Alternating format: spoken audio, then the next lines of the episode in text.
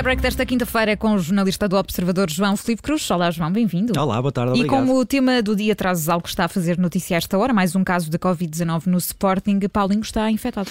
É, depois de Coates, agora Paulinho. A notícia foi avançada pelo Jornal Record, ainda que não haja uma confirmação oficial do Clube de Alvalade. De acordo com o Jornal Desportivo, Paulinho testou positivo numa ronda de testes realizada à chegada de uh, Lisboa, isto depois do jogo frente ao Ajax.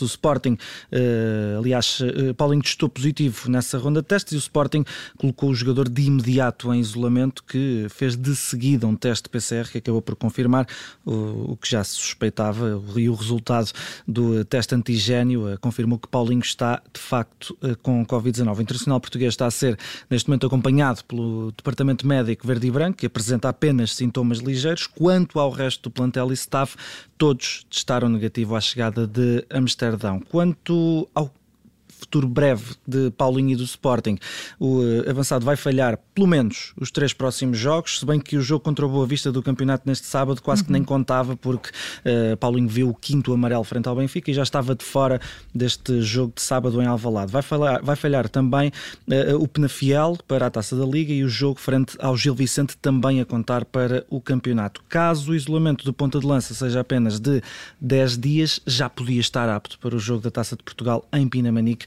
frente ao Casa Pia, no dia vinte e dois deste mês. De recordar que eh, Sebastião Coates ainda está a cumprir isolamento eh, depois de ter testado positivo para a covid dezenove em vésperas do derby frente ao Benfica no Estádio da Luz. Como dizes, falta a confirmação do, do Sporting deste caso de, de Paulinho e, portanto, esta é uma situação que vamos continuar já a acompanhar. E nesta edição do Tie Break não temos propriamente o número do dia, mas temos um intervalo, João. Trazes, portanto, setenta e quatro a noventa milhões. Era uma das grandes dúvidas do futebol mundial. Qual é a Afinal, se é que existe uma cláusula de rescisão de Erling Haaland, o avançado norueguês do Borussia Dortmund, e o mistério acabou por ser desfeito pelo diretor executivo do clube. Existe sim uma cláusula de rescisão e varia entre os setenta e quatro e os noventa milhões de euros, um valor que arrisco a dizer que está perfeitamente ao alcance dos chamados tubarões da Europa. E a Hans Joachim Watzke uh, afirma, ou confessa, que agora a questão é saber quem é que vai bater a cláusula, e acrescenta que o clube, o Dortmund,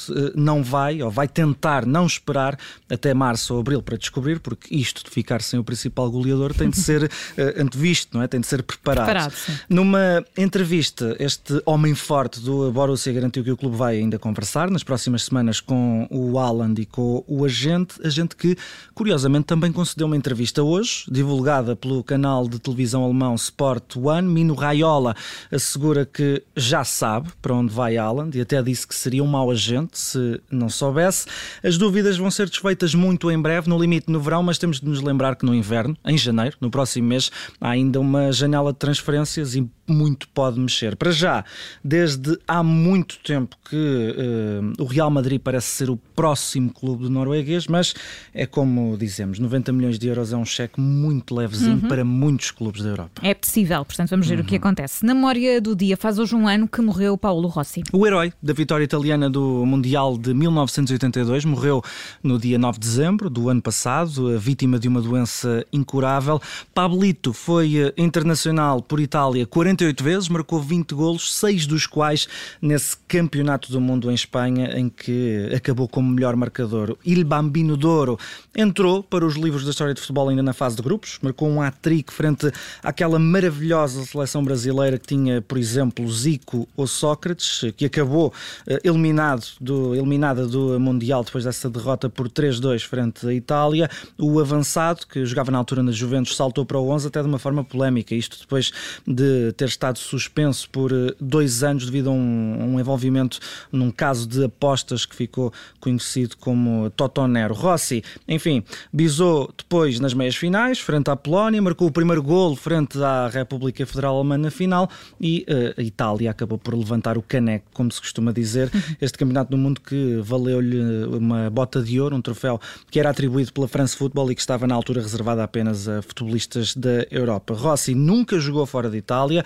e foi campeão quatro vezes pela Juve, conquistou uma Liga dos Campeões em oitenta e cinco, enfim, um dos grandes avançados da história de Itália, um dos grandes avançados da história do futebol. Faz hoje um ano que morreu Paulo Rossi. É assim que termina o tie-break de hoje, desta quinta-feira, com o jornalista do Observador, João Felipe Cruz. Até já, bom trabalho, João. Até já.